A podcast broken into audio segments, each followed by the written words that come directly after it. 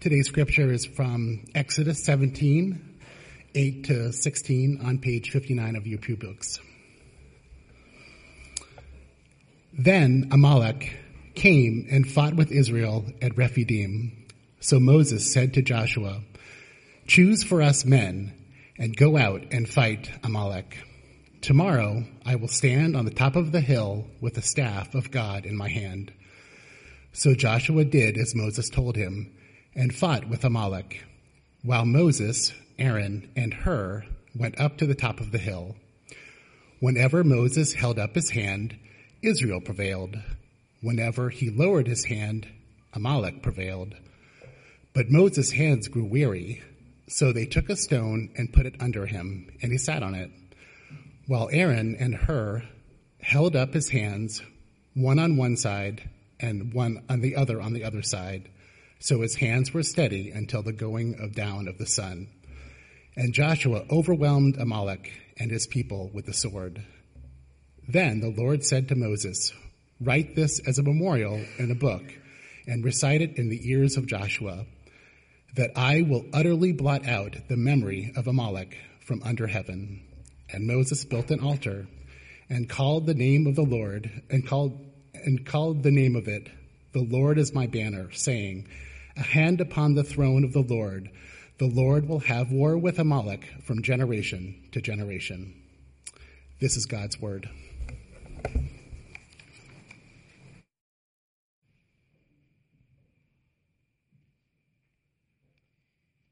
invite you to keep your Bibles open to Exodus 17 as we look at this story together this morning, and let's pray as we open God's Word. Gracious God, thank you for your power at work on behalf of your people. Thank you that we see that preeminently in the cross. And so, Lord, this morning as we open your word, uh, we pray that we would hear from you. We know every time that scripture is opened, you are speaking. And so we pray for ears to hear your voice and eyes to see you, Lord, and hearts uh, that are ready and eager to be changed by the truth of your gospel. In Jesus' name, amen. Well, for the third year in a row, the modern persecution of Christians worldwide has hit another record high. Uh, this was the finding of the 2017 World Watch List, which is published by the advocacy group Open Doors, who identified 2016 is, quote, the worst year yet for persecution in modern human history. Uh, so what are, what are we talking about? Well, if you pay attention to the news, we're talking about the two suicide bombers uh, the Coptic churches on Palm Sunday just a few weeks ago killing 409, or, uh, excuse me, 49 uh, people. We're talking about 12 Nigerian Christians who were killed on Easter Sunday, a week later, uh, just a couple weeks ago now, while worshiping at church. Talking about persecution of Christians in North Korea, Somalia, Afghanistan, Syria, Iran, Iraq. In any given month, uh, we're talking about 322 Christians being killed for their faith, 214 churches or Christian properties being destroyed, and 772 forms of violence committed against Christians. And those, uh, as Open Doors puts those statistics out, those are only the substantiated cases, ones that have been reported and verified. All of the unreported attacks and, and things like that don't show up on the list we're talking about the erosion of religious liberty in the modern world. Uh, in the 2017 report of the U.S. Commission on International Religious Freedom, they concluded, quote, that the state of affairs for international religious freedom is worsening in both depth and breadth of violations. This is a government report. Um, just this week, they added Russia to the list of countries of particular concern um, for calling groups uh, extremist and therefore banning them from the country. We are incredibly blessed to live in a country where any religious persecution we might experience ranks somewhere in the category of annoyance to inconvenience, to be honest. Um, but things are getting worse. If you believe what the Bible teaches about morality or human sexuality or the uniqueness uh, and supremacy of Jesus or heaven and hell, uh, then you will risk being socially marginalized in today's world. I mean, you, you will lose friends because of your faith. Uh, you could lose your job or even have your business be shut down by the government if you don't sign off on the new moral orthodoxy and deny your religious convictions. And so, the reality, though, is that none of this is really new. I mean, you, you can look at the statistics and you can get nervous and alarmed and whatever, but none of this is new. As bad as things are globally, and as bad as they may someday get here in the U.S., there have always been in this world those who see God as a problem, His promises as a threat, and therefore His people as prey. There have always been people who have treated God and His people that way. So the question is, in every age, how do we respond to that? How do we respond to that? When the world turns against us, around whom or what will we rally for protection or for the, the preservation of God's promises and plans?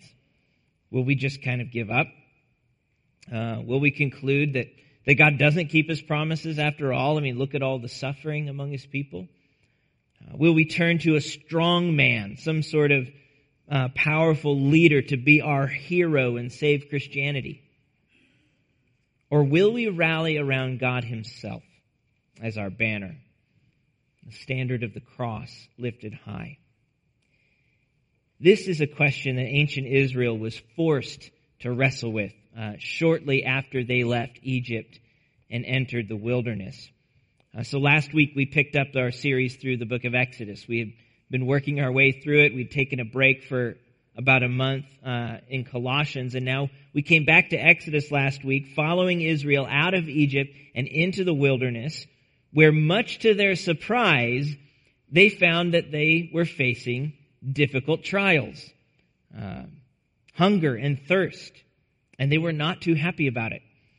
As Pastor Bruce showed us last week, uh, there was purpose in each trial that, that to teach them to glorify God, and there was a pathway that He gave them, His law, and underneath it all, there was the hidden source of their life, Christ Himself. But Israel did not see that immediately, or for a long time after that. Uh, they spent their energy grumbling about their difficult circumstances and blaming God and Moses for it. They would have rather died in Egypt as slaves than starve in the desert as a redeemed people. Three times they complained, and three times God both rebuked their unbelief, but then also responded in grace.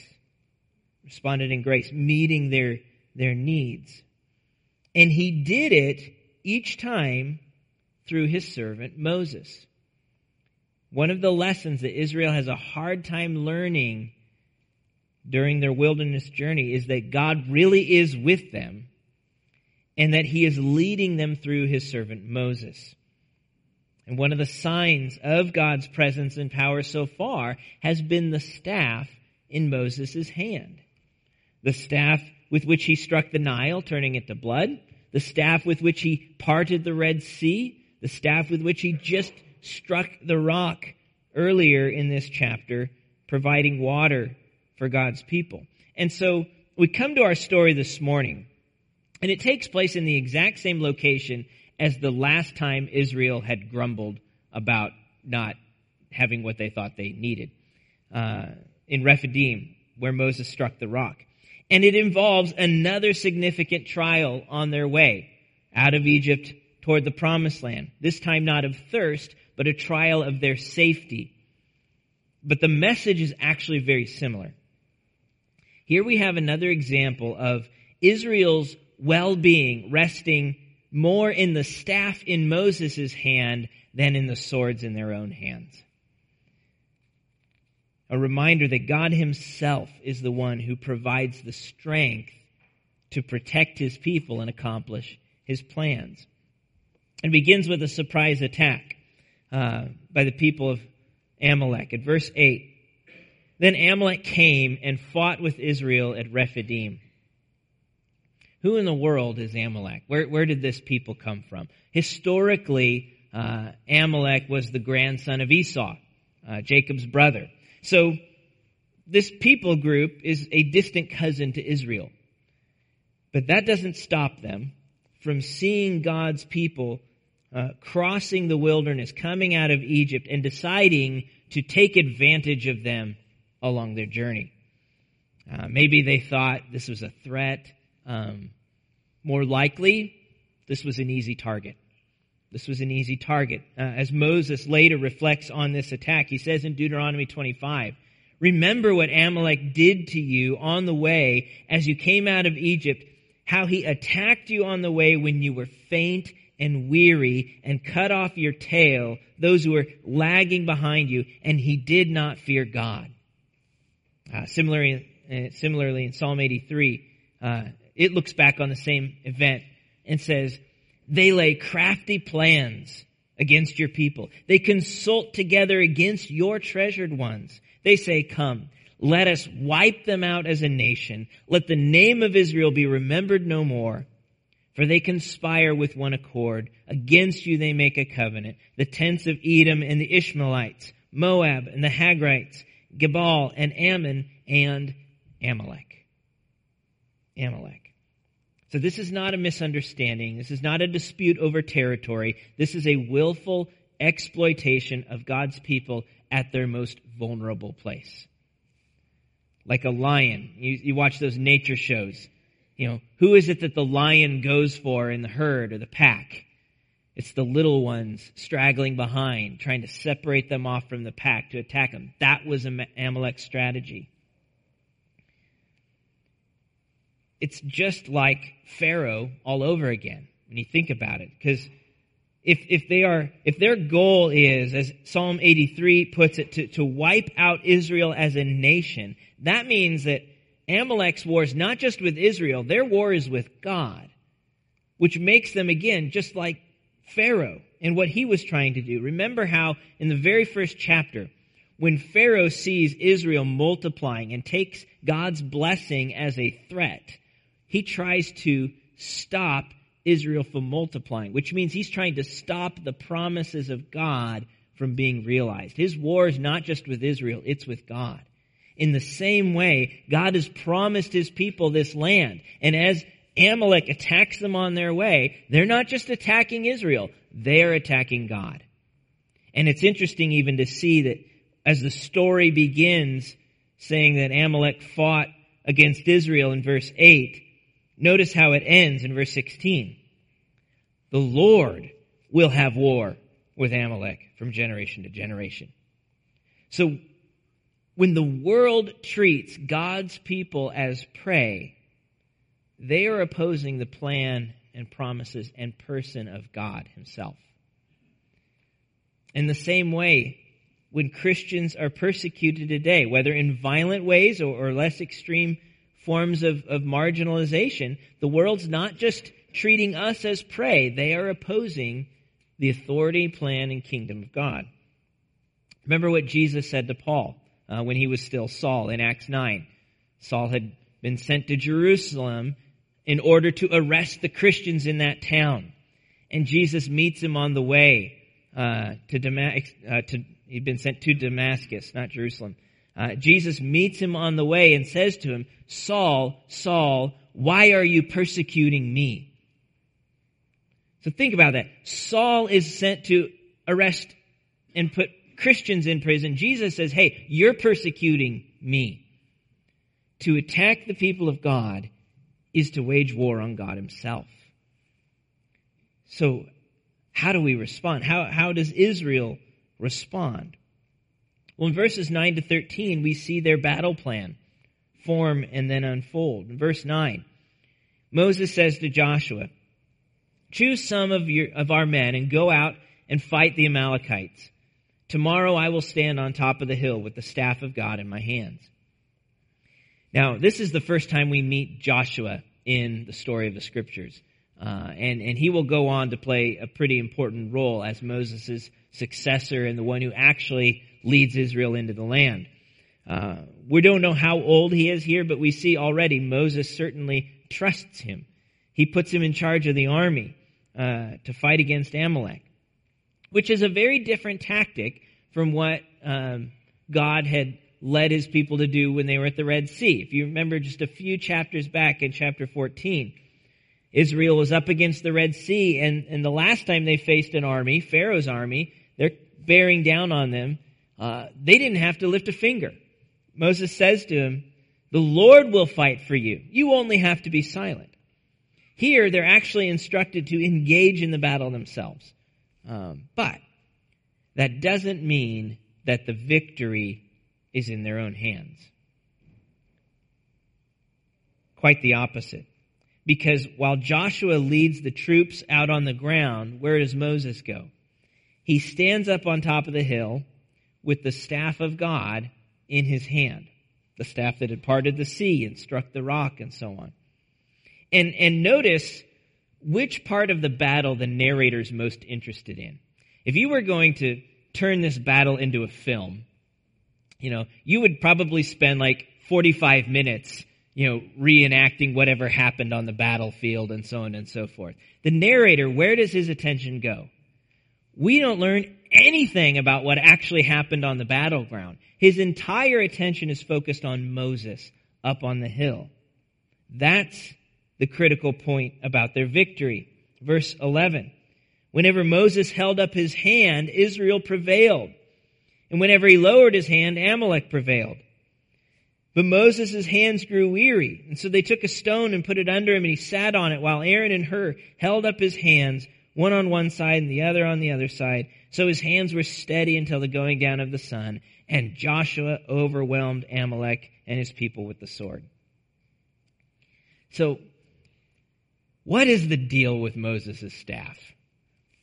I mean, when you think about battle strategies, this one's strange.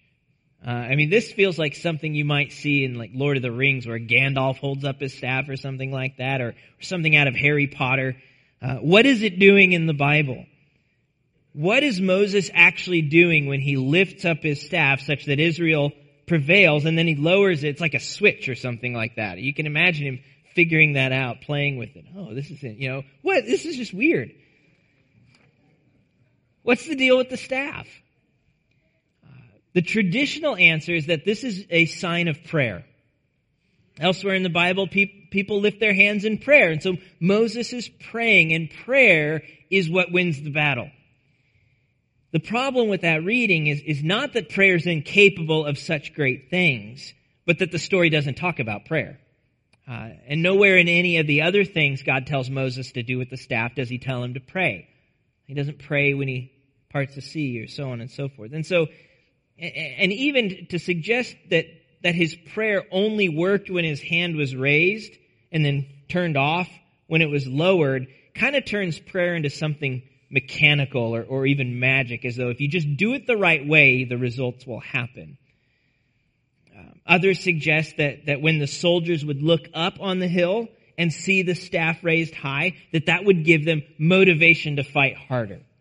So it, the staff was their banner. It was their military standard, the, the signal flag that, that an army would use uh, in the ancient world to communicate in battle. So you think of those, again, those films where you, you see like a medieval army or, or, or something, and, and the battlefield is full of the soldiers, and there's somebody up on the hill kind of using flags to tell them what to do next. And so, so the staff is like, you know, the flag, the banner, the standard which I think is getting closer to what it means.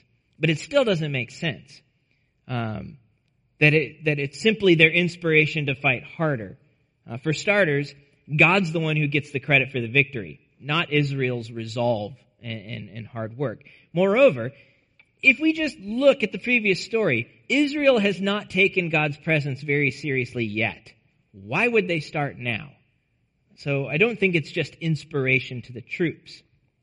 The simplest explanation is that God was exercising his power through the staff, just as he had done at the Nile and the Red Sea and the rock.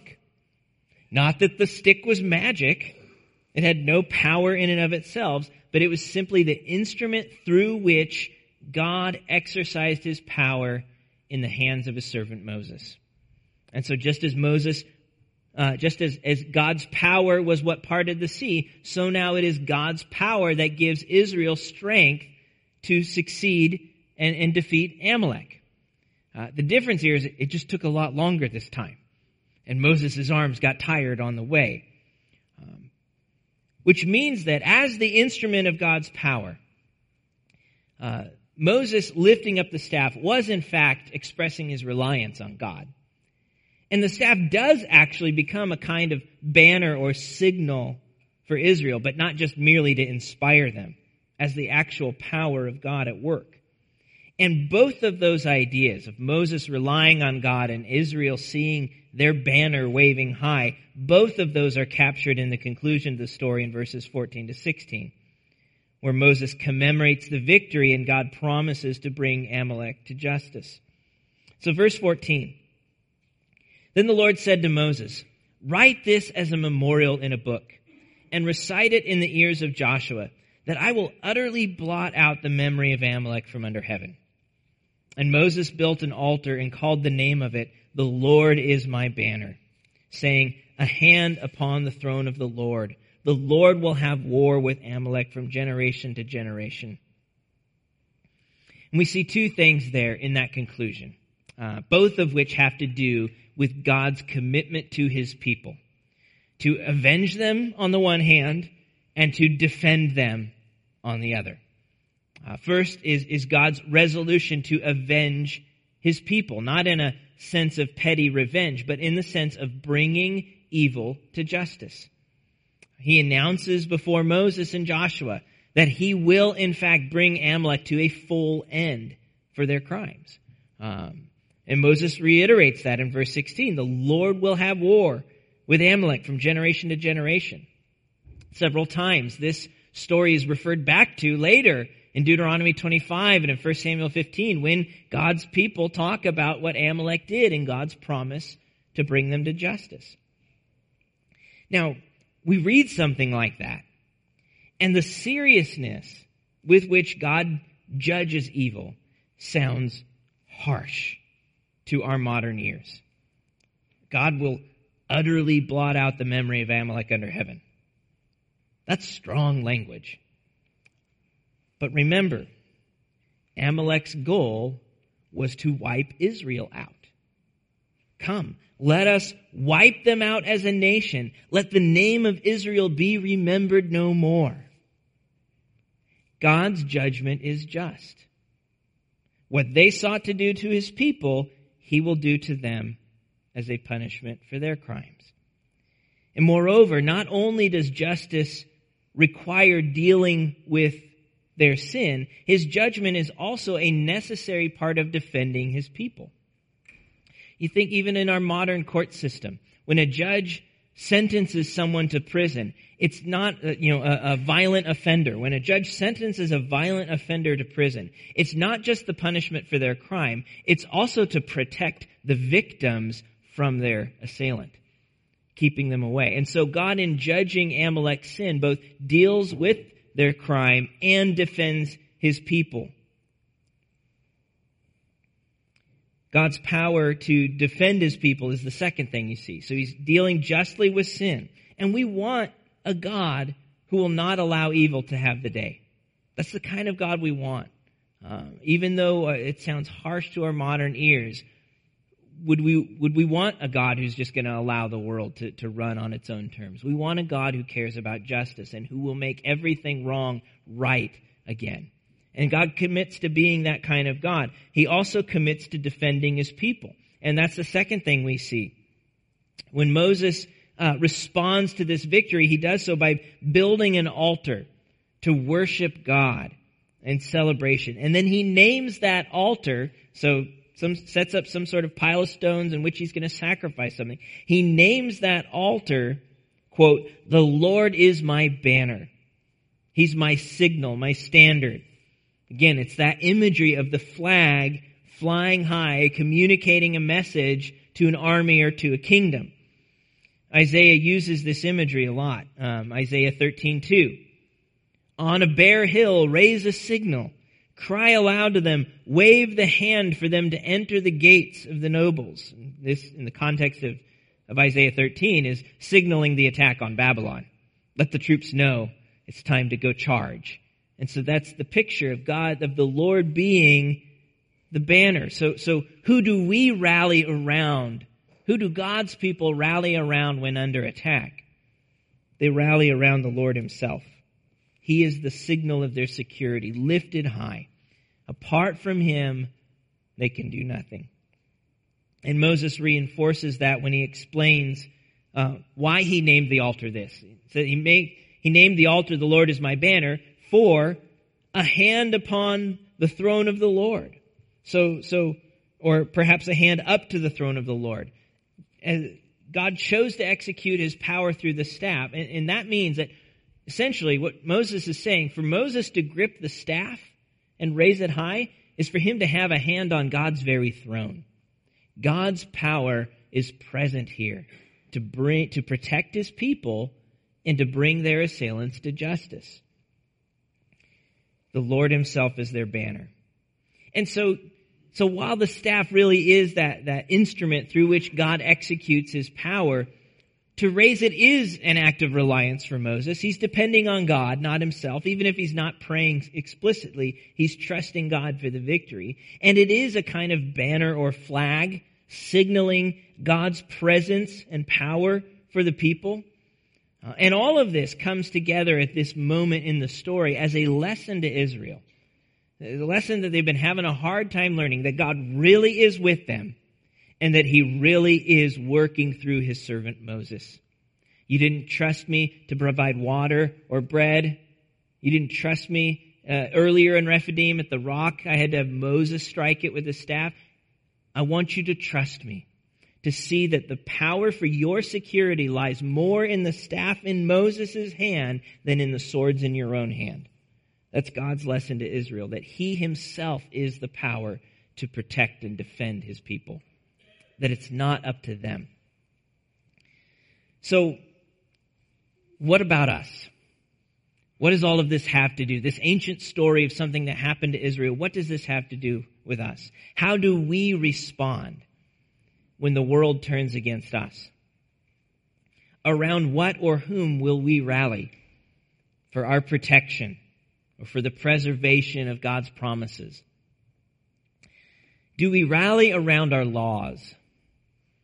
If, if religious liberty is, is, is decaying, what we really need to do is rally around our laws. We need more protection in this country.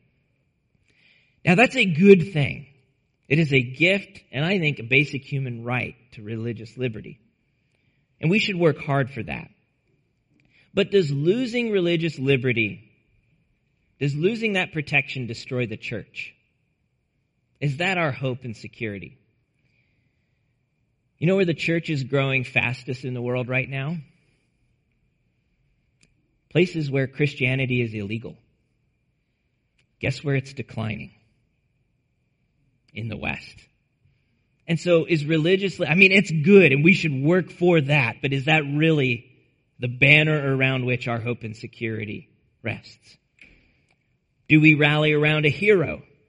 A strong man, a powerful leader who's going to take charge and save Christianity in the public square at all costs.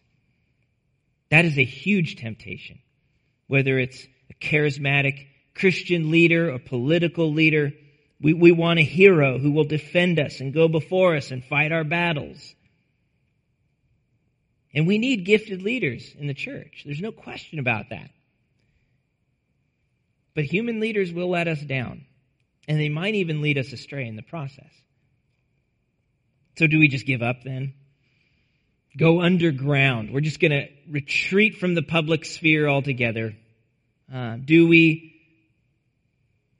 take matters into our own hands and just seek revenge? Or do we rally around God Himself as our banner? Which today means rallying around the cross. Just as, as, as the malice that this world has toward God's people isn't anything new, uh, so God's promise to defend and avenge his people wasn't limited back to, to ancient Israel. It's something he promises to do for his people in all days. In fact, later in Isaiah, as the story of the Old Testament moves forward, God promises to raise a signal not just for Israel, but for all people to rally around. But this time it's not going to be a staff. He's going to raise up a person as that signal.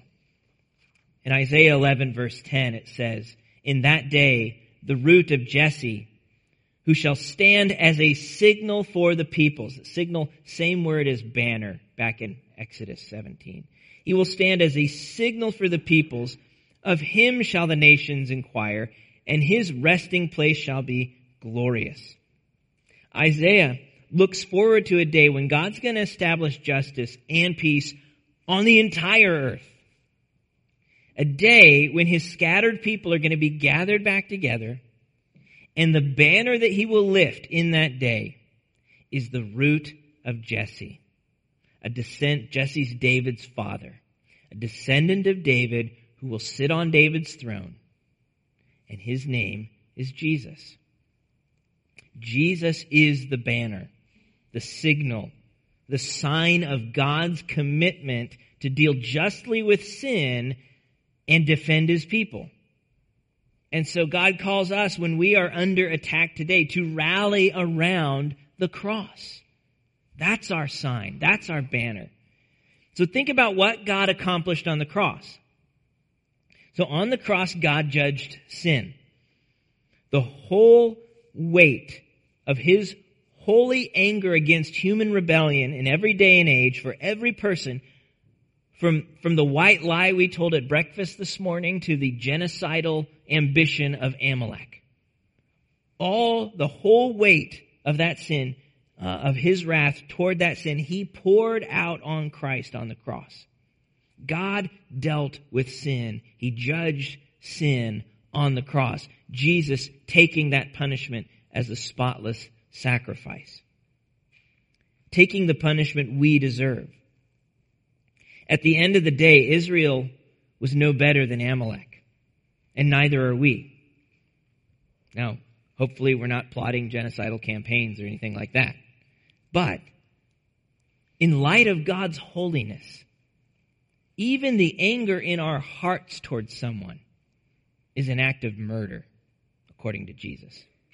So we all fall woefully short of God's glory. And so we need not only to be defended from our enemies, but from the enemy within, which is the sin that fills our hearts. We need Jesus. And listen to what Jesus himself says about this offer of forgiveness through the cross in John 3.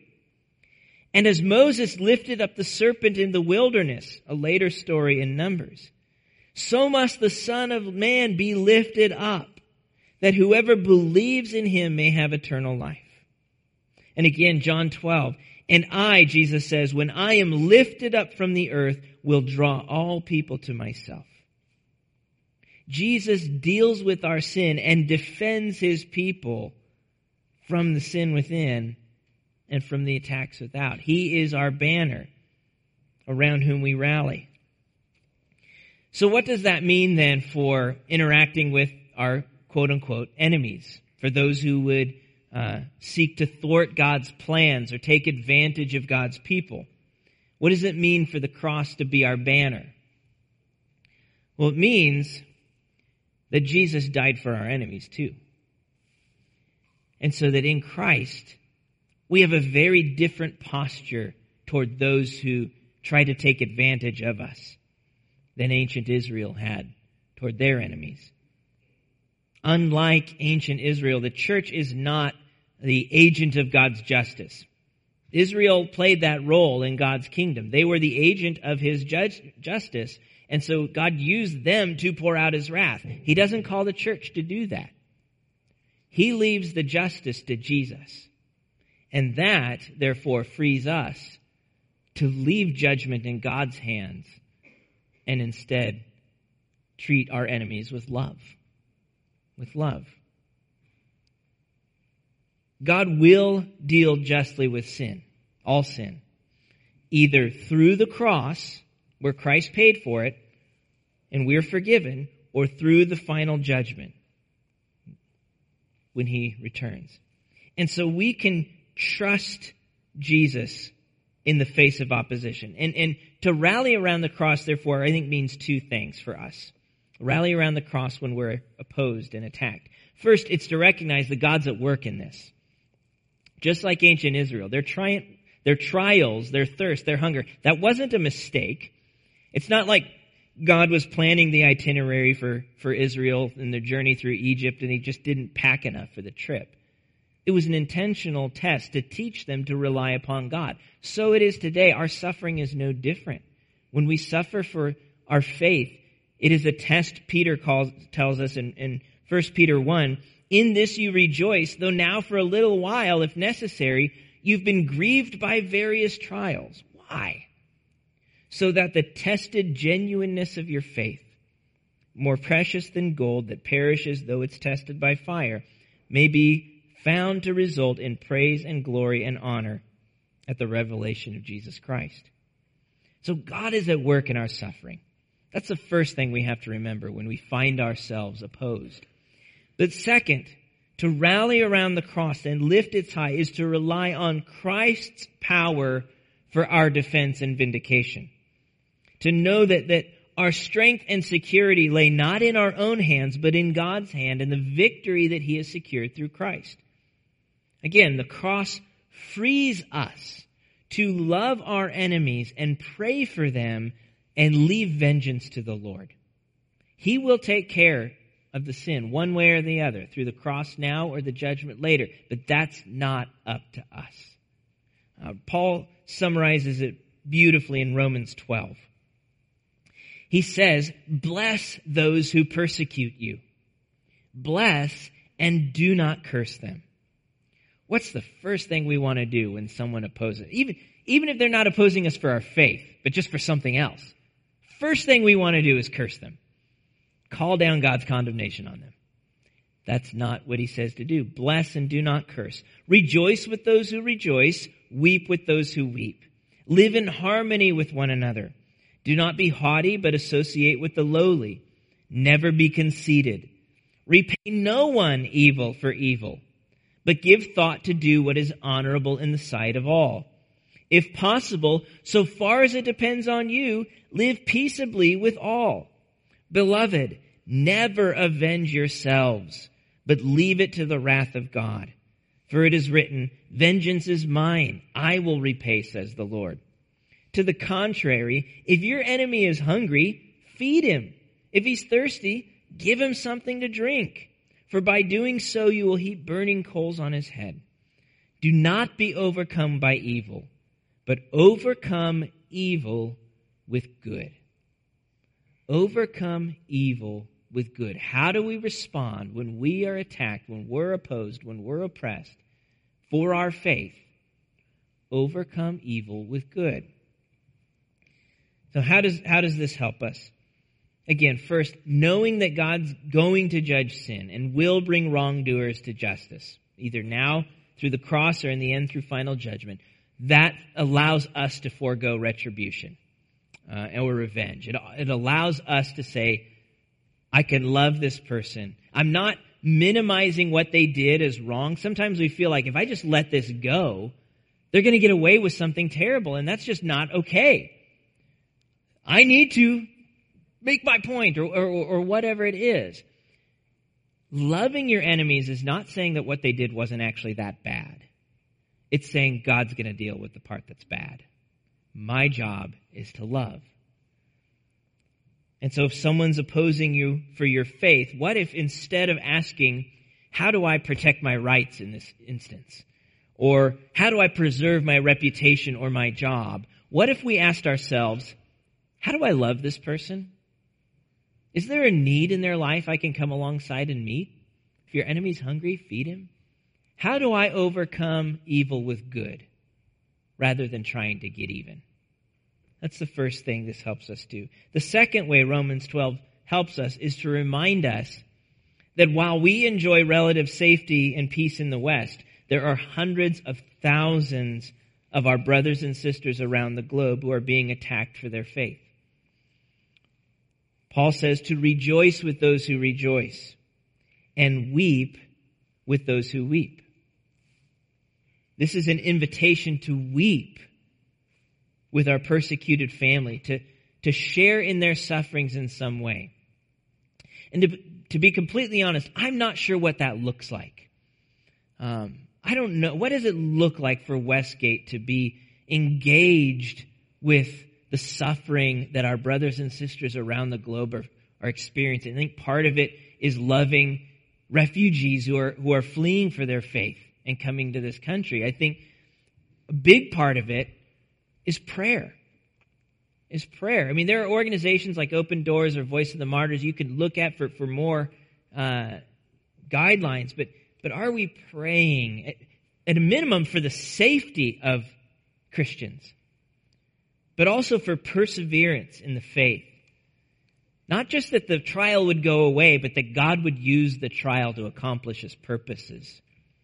That Jesus would be on display. That, that the people under pressure would rally around the cross. In the days uh, after the Palm Sunday attack, on the Coptic churches in Egypt. The wife of one of the victims was interviewed on TV. Her husband was the security guard who prevented the, the bomber from entering the second church. And so he blew himself up at the gate and killed the guard and, and 11 others, but couldn't get into the building. Uh, his wife said in an interview, I'm not angry at the one who did this. I'm telling him, may God forgive you, and we also forgive you. Believe me, we forgive you. You put my husband in a place that I couldn't have dreamed of. Believe me, I'm proud of him, and I wish I was there beside him. So think about that. That's her response to her husband being blown up for his faith. And in the interview, there's this 10 second gap where the television host just sits there in silence until he finally exclaims, The Egyptian Christians are made of steel. Oh, how great is this forgiveness you have. If it were my father, I could never say this. These people have so much forgiveness, but this is their faith and religious conviction. These people are made from a different substance. They're made from a different substance. That is not something anything in this world can give you the power to do. That is the power of the cross. That is our rallying point.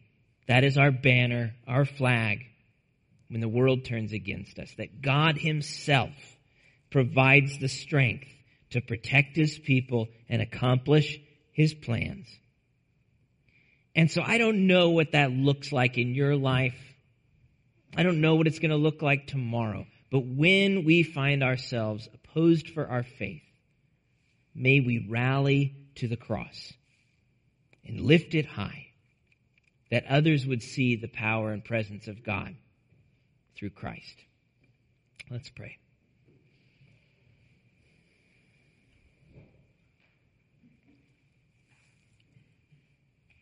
Gracious Father, we thank you that you love your people.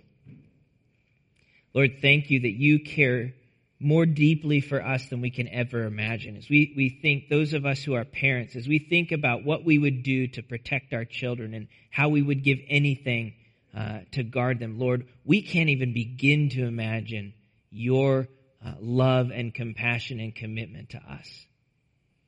And so, Lord, may we trust you. May we trust that you know what you're doing. May we trust you in days when, when we find ourselves at odds with this world. And may Christ be our banner. May we be free to love those who do not love in return. May we show them the love of Christ. And would you give us the strength to hold fast to him? We pray it in Jesus' name. Amen.